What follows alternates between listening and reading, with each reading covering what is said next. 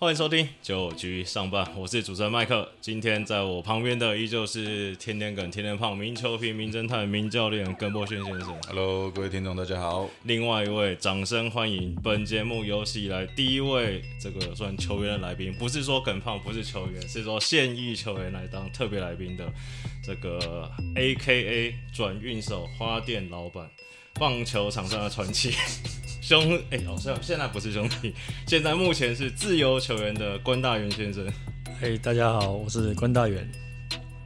好了，一开始其实今天为什么会邀请到这个关大元，是因为两主要两件事情啊。一件事情是这个大家都知道，关大元现在又多一个斜杠的新身份了、啊，花店老板。卖完花之后，顺便出了一本书给大家欣赏一下他的精彩的棒球人生。第二个原因就是，这个有球迷跟我们反映，就是耿胖在节目上 Q 的球员最多的是胡金龙，第二多就是关大元。哦，这个忠实听众，忠实听众也在帮我们统计的，所以趁这机会让你们两个真的算重新聚一下。你们上次碰到面大概什么时候？哇，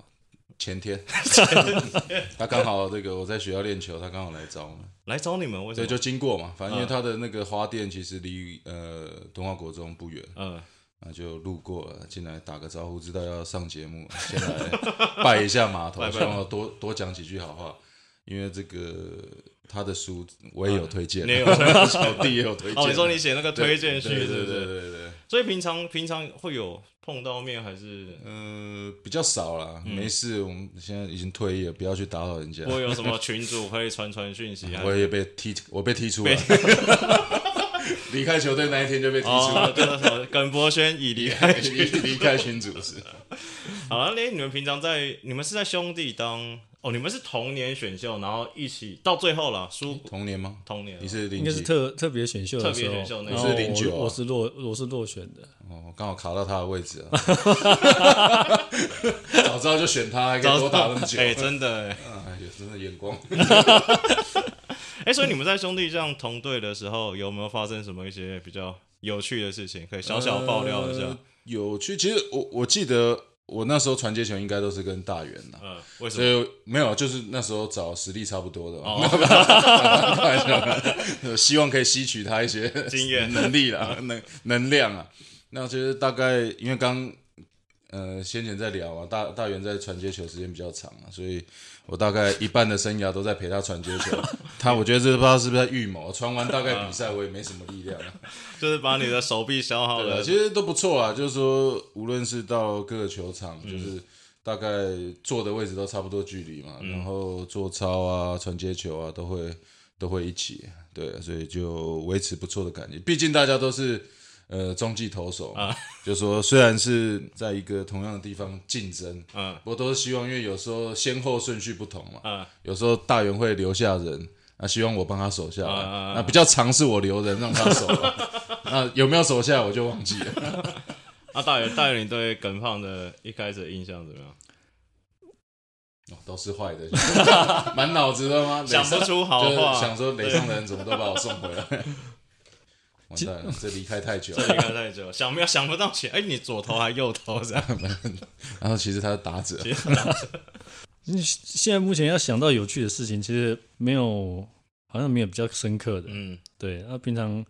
就我们比较长时间会闲聊的时候，我觉得应该都是在场外的时候，因为我们在、嗯、在住外地跟住住饭店的时候，我们常会都腻都都腻在一起啦、啊。那我们比较长其实。耿胖很，耿胖应该是很，不要紧张，你先你先安静，你先安静，我先听大元讲完这件事情。耿胖对吃很很有研究，对吃对吃的很有研究，都蛮好吃的。对对对，我们只要到外地，我们之前住台北嘛，然后我们到外地都是台中、台南、高雄，他每一个地方他都熟，只要有吃的地方他都熟，对。因为高雄跟桃园你都有待过，对，没有。后来后来我还记得，就是说他，因为我们那时候台北的宿舍在那个水莲山庄，嗯，那因为他们算是外地啦，所以他们都住宿舍啊。因为我住就内湖而已，嗯、所以我就是只是我的房间就拿来给他们堆东西，堆东西。那那时候大元刚好。那个小元刚出生嘛、啊，就他儿子出生，所以元宝元宝有时候会去遛一遛他儿子。啊啊、对，回过我刚刚跟大元在过流程的时候，听说这个这也是你第一次上 Podcast 节目的录音，是，是啊、到现在感觉怎么样？很不一样啦，因为其实就跟之前有时候去去电台，嗯，对，那个录音录音的感觉差不多，是吗？我以为你要说跟电台很不一样，因为我们这边感觉蛮瞎弄的。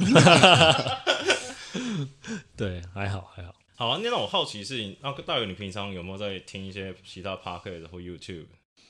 平常时间要接触的时间机会比较少一点，因为其实大部分时间除了在球队的话。嗯，闲暇之余其实比较常会去做一些其他的阅读或者亲子一些有相关的资讯这样子，那、嗯、不然就是回到家的时候也大部分时间都只是在跟小孩子绑在一起、嗯、所以其实我自己接触时间手机的时间不长。哦，是哦，对对对、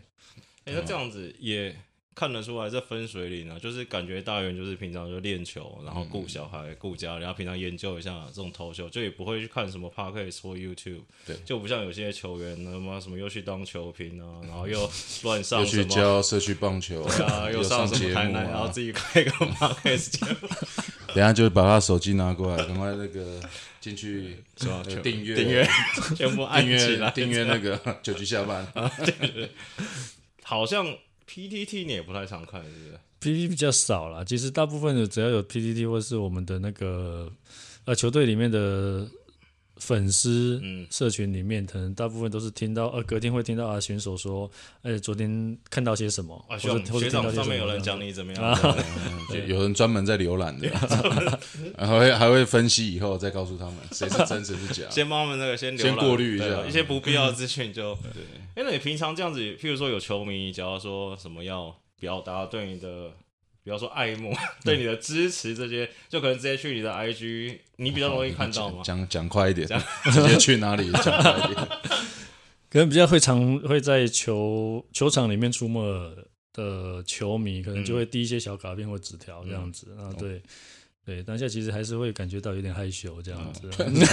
不止这样子啊，我都常坐他旁边嘛、嗯、因为这是上来就啊，这蛋糕我不吃啊，给你啊，这个葱油饼你拿去吃啊。我说等一下，等大巴开了以后，好吧，你现在拿给我，你球迷会讨厌我。所以我送给你的东西，怎么都拿给耿胖。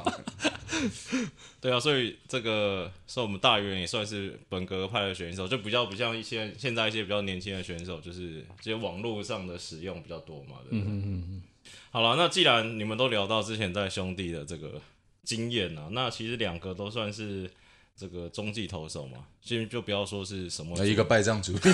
我才正想讲对不对，我们先不要聊那么深入的话题对不对，因为毕竟听我们这个节目的听众可能都以为你是球评出身，就是不知道你之前有打过球有不知道我以前打过保龄球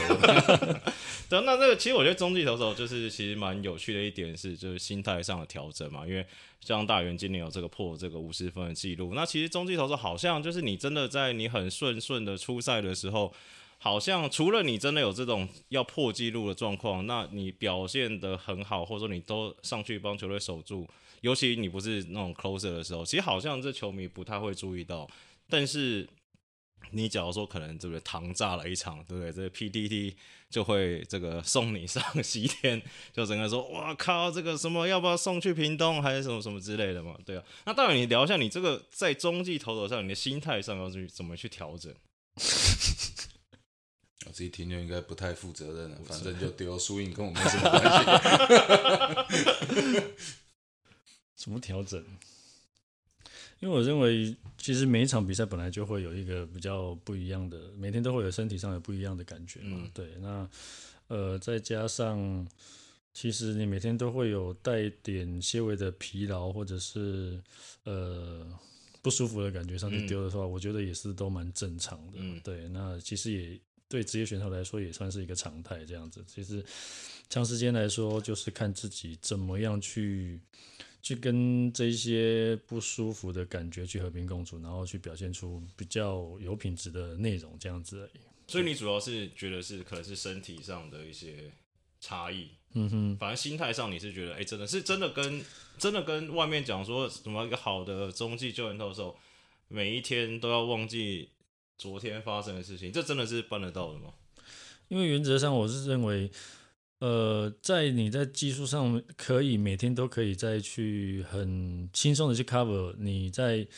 可能比较不 OK 的状态的时候，其实你只要去 cover 过去，其实心境上不会差太多，因为你表现出来的东西不会差太多啊，心境上就不会差太多这样子。那耿胖了，以你过来，你不需要，你不调整的。我是不要回家，不要被骂，就怎么忘记那个心态。好，那那个这个大元在兄弟也算中信兄弟也算待蛮久一段时间嘛。那其实在这个大元自己书上也有聊到说，他在因为前一年前两年可能在屏东调整的时间比较多，那在屏东的时候可能也跟这个祝总有一些这个不要说交手啦，就是这个合作的经验。那你觉得哎、欸，兄弟今年也算是拿了冠军嘛？那你觉得就是祝总以你来看啊，就是因为你在队上应该还算是这个元老级的人物，你觉得祝总跟其他的这个兄弟历年的教练，你有？你有就是打过球这些教练的差别主要会是什么？其实我个人比较不这个，其实我跟他对话比较多是技术层面的东西，嗯、就是对于我个人的技术层面的东西，所以呃，有时候他看到的东西，他会适时给我做一些提醒，这样子，或是做一些提点。那或者是说他看到一些问题的话，他会来问我说到底是什么状况，或者是说身体感觉是什么。我们就比较长时间是处于在一个教学相长，在研究一些能够让自己更进步的一些方式这样子，所以呃比较多的时间都是属于在我们之间在对谈个人的一些技术层面的进进展去去去做讨论这样子。好了，这个前面最后这个暖身题的最后一题算比较尖锐一点点。这个今年总冠军赛啊，其实到最后你没有被放到最后的名单嘛，嗯、其实有点意外啦。那你当下知道这个新闻或这个球员登陆状况的时候，你这心态上的感觉是怎么样？其实当下是有些许失落，嗯，那其实因为比赛在即嘛，那所以。隔呃隔当天公布之后，隔两天就要正式呃开呃比第一场第一场那个季后赛了。其实当下不会有太多其他的想法，因为你已经确定不在名单里面的时候，呃，嗯，大概就只是当下稍微有点失落而已。嗯、那剩下的没有太多的其他复太复太过多的复杂的情绪，因为当下可能就失落而已。嗯，对。那既然决定的事情，其实我们就没有，我就个人认为是在这个部分不会再去去去去想太多其他的负面的状态。反正总冠军奖金我拿到就好。哎、欸，总冠军没有奖金，不要乱讲，不要乱讲。没有，在二十八人应该都没有。真的假的？没有啦，这这个奖金是总冠军奖金归总冠军奖金，啊、对，那例行赛奖金是归例行赛，反正就是啊，你总冠军是吗？有打的人才有总冠军，要不然篮球不是哎、欸。我也曾经是的话有没有？篮球是，譬如说篮球，我知道的事情是，假如说一个篮球队，嗯、假如说他们有十二个人，登陆十二个人嘛，但你全队可能十八个人，嗯，但是假如说是总冠军的话，就是是十八个人全部一起。棒球是七十个人，人少人少人多的话，不没交。哦，好，好了，那这个接下来我们来聊一下这个目前的一些自由球员的状况。以我们现在录音时间一月十号、啊，到目前为止确定的事情是这个胡金龙去统一，那王胜伟、杨耀勋、洪胜清去富邦，那索莎去乐天嘛。那耿胖先讲好，你今天这算讲话讲的比较少，以你先以正常我们九局上班的模式，先来分析一下这些这个球员异动对明年战绩会发生的一些影响。呃，当然胡金龙去统一，我觉得除了呃。呃，增加整个统一的打线的深度以外，嗯、我相信其实很多球迷我看到我在那个网络留言都说我要变喵迷了啊，就是说看到胡金龙去，其实是尤其他又是三级棒球，又是都从呃台南出生的球员嘛，我相信很多呃在地的球迷也都很乐意看到这样的情况。那、嗯啊、不过我了解的是，好像富邦那边其实也有希望可以，真的假的？对，就是说也有，也一定也是、啊、因为邱总嘛，新的教练，啊、包含像林老师进去也都有，呃，可能也是希望呃未留胡金龙。不过当然每个人生涯的规划不同嘛。嗯、那听到胡金龙也是说，哎、欸，可能家人啊、父母亲的年纪也慢慢增长，也希望说更多的时间可以陪陪家人。嗯、那当然他选择呃这样子的情况。那索莎的话，乐天选到应该也是一个保保障嘛，就是保险。说应该听到说。呃，因为他是去年有一些伤势，然后今年在东盟复健的一些出赛，好像状况不太好。那虽然说成绩没有像先前的亮眼，嗯、那不过我觉得毕竟他是一个在中职具有主宰力的投手，嗯，那我相信慢慢的让他稍微调适，那回来我觉得也对于乐天的话会是不错的一个投手的人选，嗯，对，然后还有谁？王胜伟，哦，王大哥，对，王胜伟，我觉得对啊，就是说。呃，邱总去到富邦，嗯、那黄世豪包含呃那个詹詹詹尧、詹志尧啊，对对对哦，詹志尧这些，其实詹志尧跟王胜伟跟我，我们都是台体毕业的嘛，也是台体三雄，嗯，他们啊，我们、就是嗯、我们是配角哦，配角对，然后包含像林华伟领老师领队，嗯、那也都相当了解胜伟，那邱总也知道。呃，胜伟现在目前的还是有这个能力，嗯、那甚至这样的一个球队也需要这样有经验的一个呃内野手来带领他们。对，我觉得其实到目前为止啊，我觉得各队的一个补强都不错。嗯，那唯一欠缺的可能就是有经验的中继投手。哦、如果再补强下去的话。签个五年砸下去，我现在听我现在听不太懂，你是在推荐大元？当然是推荐我自己。你还要签五年？五年我才才愿意把我现在手边的工作放掉。没有，对，我说像大元这样。那、嗯、今年当然，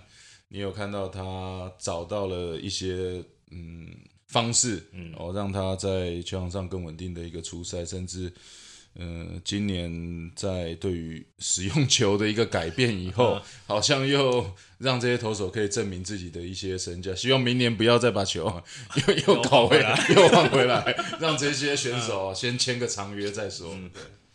好，那其实到目，哎、欸，我看到一个这个大家讨论蛮热烈的话题，就是这个胡金龙统一嘛，大家讨论说，哎、欸，统一的。位置或是上场时间，因为原本大家在讨论说，假如胡金龙是想要多上场，可能譬如说 maybe 可能是味全比较空间大一点。不会，我其实觉得像呃，因为整个统一的外野都是左打，对，那无论你是要把胡金龙放在外野的角落，嗯、甚至其实呃，你看到像他给潘武雄、国庆，其实这些慢慢的年纪也都到了一定的年纪了，都是慢慢的要朝着。转换跑道要当可能教练的一个身份，那我觉得适时的让胡金龙加入，无论我觉得就是说，呃，还是要倚重他的攻击啊，那就是当然他传球上可能还是有一些心理上的问题要克服，所以可能就是一些像 D H 啊或者一垒啊或者外野的角落啊，把他手远一点嘛，尽量靠墙一点。会不会回台南之后什么？因为大家说金庸连线嘛，對對對對三友，我是觉得说三四棒连线的可能可能是比较大一点。对，好了，那其实到目前为止，像还有大概三四个球员赚大咖的 F A 还没确定，那就是这个乡长陈禹勋、林益全、林智胜，还有我们这个主角关大元，嗯、这个来了节目这种题目就是逃不掉的。你目前的状况要不要先跟大家 update 一下？目前的状况，因为也是我自己是，呃，一直也都在等经纪公司的回回复嘛，还有最进一步的消息。其实我自己是在，也都是看到报章杂志跟网络的的文字新闻，我才会知道。我那天也是在，呃，网络才知道说啊，乐天这边对。呃，我个人这边是有一些兴趣跟机会啦，嗯，对，那也是透过这样子的方式，我自己才会知道。那其他的部分，呃，一切都是等经纪公司这边跟我回报。不过他们还没回报之前，我都嗯，全部都是交给他们处理。对对，但是因为我有看到，就是说你之前在对这个接受媒体访问的时候，好像有提到说，其实这个行使自由球员是。行使自由球员的这个权利是对球员自己的肯定嘛？那那以你这样子，就其实你现在已经应该说你已经做好心理准备，说好，假如说不管是哪一队，假如说谈的合约状况不错的话，其实你已经是已经做好转队的心理准备了吗？你说湖人队吗？不是，因为很多，因为譬如像有些人就会说，有些球员就会觉得说，哎、欸，我在一个球队待很久，我不想走了嘛，嗯、你懂我意思吗？这要套用那个黄世豪教练的。嗯黄泰龙教练，黄泰龙对、啊，一边是友情，对啊，一边是爱情，一边是家人，一边是兄弟，对对对 对, 對。不过我觉得球员是这样啊，嗯、就是说在你有限的呃球员生涯里面，嗯、当然都是呃希望可以争取到呃最好去证明自己身价的一个机会。对对啊，那当然，我相信大远现在就在等待嘛，对啊、看看哪个球队愿意先。我相信这这包含刚刚讲的乐天，嗯，跟现在的中信兄弟都是呃相当，我觉得需要大远在中继这个位置啊，嗯，那可能可能互相都在等待嘛，等待谁先开第一枪嘛，谁看谁先出牌，过程是难免会比较紧张跟煎熬一点，嗯、不过我觉得最后应该都一定都是有好的结果了。对，因为我觉得其实像你们打中职的球员，其实真的都蛮辛苦的，就可能要打个对不对九年十年才能真的行使到自由球员的权利，或者还没打到就被释出了，还没有机会用，现在有机会用吗？哎、欸，不是啊，你自己说，我自己说我要自由用，我不打了，对、啊，自行自行离队，自行离队。好了，那最后因为知道大远今天要来我们节目，然后我在我们的脸书社团又这个发了一篇说，哎、欸，这个转运手要来我们节目，那球迷有没有什么问题想要来问大远、啊？那有三题，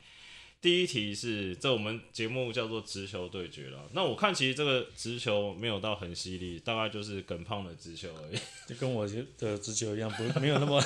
不到火球的这等级，就是没有。今天这个算蛮，这耿胖平常回答比这个。严重多了，他都在想，哎、欸，我可能录这题之前要先想个五分钟要怎么回答。第一题，呃，当下哦，在这个破纪录的过程，在零的领域的时候被打全垒打，当下的心情，还记得投什么球种吗？会会不会有点遗憾？呃，当然，这个画面一直都还很清晰啊，就是一直缠绕到第十，将近第十球了吧，嗯，然后第九球，然后。因为球路上的变化，所以最后其实就是跟他对决，然后不想保送这样子而已，嗯、然后一直就是往往好球带去去丢这样子。那最后是一个滑球被扛出去的，其实当下被打到的时候就知道已经出去了，不过呃就看着球飞出去之后，第一个头想了一下，看他绕垒，绕垒完之后其实没有太多的想法去。去去想懊恼这件事情，嗯、那因为马上又是下一个打者就要上来了。其实因为也征战那么久了嘛，那打的全垒打也不是第一支了，嗯、那所以在这过程里面，我们我自己都一直是在中继投手里面啊，但投手本来就是在不管遇到什么状况的时候，当下一定是下一个动作就是准备下一个打者了，嗯、所以。没有时间太多的时间去去想其他负面的东西，嗯、对。哎，那因为之前我们知道，譬如说，呃，假如说先发投手，假如说譬如说可能呃无安打或完全比赛的过程中，嗯、就是可能就是那种气场会很强，大家都不会去烦他或者离他很远。嗯嗯、那你你们像比如说你在今年在挑战这个记录，或者在延续这个记录的时候，有类似就可能大家都不太会去管你还是什么之类的吗？还好哎、欸，嗯、因为。反而是因为当下，反而那支全打过了之后，嗯、心里的就是看完看完那个就那颗球过了之后，嗯，心里心里的对话就是，嗯，终于失分了啊，呃，对，大概是那个那个心情的感觉，就是，呃，再来就是在球队里面，因为那一段时间其实自己没有太多，我自己个人遇到。打了时间长了之后，其实没有太多的禁忌，嗯，对我个人就是没有太多的禁忌。那所以我觉得在那个这么长时间以来，在在去年啊，去年那那段时间，呃，那么长时间没有失分的状态下，其实我一直都表表现得非常的自在，嗯，对，是就是反而没有感觉到有什么样的成绩或者是记录上的压力，呃，让我有点好像。呃，会帮手帮脚的状态，嗯、所以，嗯，我身边的队友反而我都会认为说啊，可以谈可以谈，甚至是媒体我也都觉得不避讳这种事情去、啊、去谈论，所以一直都蛮自在的、啊、对。我看好像有说你当下是就没有剪头发，对，然后留了一个说吃完饭之后助总还说你什么时候去剪头发。其实在当下的时候有一段时间，因为我们一直到五月嘛，五月中那时候有停赛嘛，对、嗯、五月中开始停赛之后，然后一直到七月又多留了两个月、嗯、我印象最深刻的是我留那个头头发这么长，那么最长应该要吹个头发应该要八九分钟吧，才、嗯、才会干这样子。那一开始留那个头发的时候，其实呃对我刚才说，就是其实没有什么太大的禁忌跟避讳、嗯、那只不过当初想要继续留长的原因，就是一个顺势而为的一个感觉这样子、嗯嗯、那你怎么没有连胡子一起留下来、嗯、变 Johnny Damon、啊、对，没有没有没有没有、呃、不好看不好看不好看好了，第二个第二个球迷提问说，也是这个林的淋雨的事情，就说他想请问一下大元，就是当你在延续这记录的时候啊，是你破纪录的当下心情比较紧张，还是在延续的时候心情比较紧张？如同刚刚所说的，其实我一切都是顺其自然的状态下去完成每一次丢球的任务嘛。对对，那呃，我一直认为是说我可以掌握的事情，嗯、在当下我可以掌握的事情，我尽全力去去去去完成这样子、嗯。剩下的很多东西在球场上。那我们知道很多都是结果出来的时候才会知道，那个过程是因为结果而产生 所,、嗯、所造成的东西，所以不会太去 苛, 苛求说自己在那个状态下，呃，应该是说自己想办法让自己就是表现得很自在这样子而已。但是你，我的意思说，我刚才听起来感觉是你是真的觉得很平常，还是你让自己感觉很平常？让自己感觉很平常之外，我实际上自己也感觉很平常，嗯、因为就是真的不会觉得什么压力这样子、呃，甚至没有太刻意去去记得说几局了，几局了这样。嗯、呃，或者是下一个记录是谁？哦，哦，或者下一个记录是第几局？嗯，对，所以没有太 care 那个数字。好，最后一题，球迷提问：呃，职棒投手怎么样不靠球速压制打者？这个应该要问一下我们专业的球评。好，你可以先讲、嗯，反正你也不算速球派。曾经、啊，曾经觉得没有用，没有啊。当然就是说，在球场上有各个不同类型的、嗯。呃，打者或者投手嘛，反正到最后总归一句话，能够解决打者的投手就是好投手嘛。对，最重要是怎么去拿到那个出局数。那我相信以大元来讲，就是说到现在职棒应该也超过十年，嗯、甚至十年以上的这种十年左右的经验，他都已经大概知道打者的一个心态，甚至你有时候你观看他的投球，其实你都可以猜测到说，哎、欸，下一颗球他应该会。投什么样他拿手的一个武器，或者怎么样去应变打者。那当然、呃、你说你现在速度已经不像以前这么好，那像大元可能对于说我们知道很多直球的直球的类别就会去做改变、嗯、可能会投一些像卡特球或者二缝线，呃，去让打者在击球点上会有些微的偏差，去制造一些比较容易的出局数啦、嗯、那当然我相信这个也都是每一个人在想的嘛，如果可以投一百公里解决打者，我干嘛投一百四？有人真的有人这样子想吗？真的 啊, 啊，有的投一百五、一百六的，一直投变化球，人家想那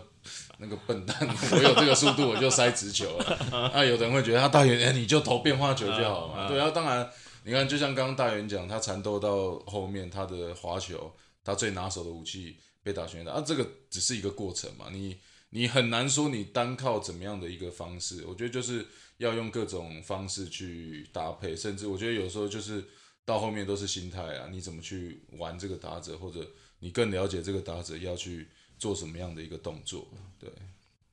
加码问一题好了，这个题没有在 round down 里面，你可以想一下，嗯、你觉得就是你在职棒生涯里面，你最讨厌遇到的三个打者，或是不想啊，不要说讨厌。会有分不同时期，嗯，像如果我在初期的时候，大概一一到一四一五年的时候，嗯，应该首要的让我感觉比较不好丢的打的是是 Take，Take，欸，是潘武雄，嗯，那。呃，因为在每一个时期丢起来感觉都不一样，对对对对对，还有在在就是每一年打者自己的状况也都不太一样，嗯，所以呃，在这过程中自己在演化一些球路或者是身体的感觉，还有一些技术层面的东西，有没有办法去呃去去去主宰跟因应每一年都不一样，嗯，呃，同一个打者，嗯，甚至每一年丢起来感觉我自己都不太一样，嗯，所以其实每一年。都会有特定不一样的打者，嗯，所以，嗯，那你今年觉得最麻烦的，比较不好解决的吗？嗯，应该是承接线。承接线，对，应该是承接线，就是在我自己的球路来说，都怕左打，都怕左打。等一下，我再教他，怎么样被打得更惨？那你你就一直说你最怕恰恰嘛？啊，对啊，啊，就有时候就像他讲了，你每一次、每一天、每一年。状况都不太一样，嗯，那就是遇到他就强壮自己都就觉得状况就不好，啊，不知道为什么。对啊，又又可能第一怕担心丢到他，真的会吗？当然会啊，因为我都投，比如说你投二缝线，你都是要投内角的，啊，啊他又站得特别离本垒板，啊，他又这么有名，啊，他丢到他走不出去球场。好，那我们这一部分的节目就到这边为止。那下一个阶段，我们就会来聊一下这个关大元的新书。那观众也请继续收听，我是主持人麦克。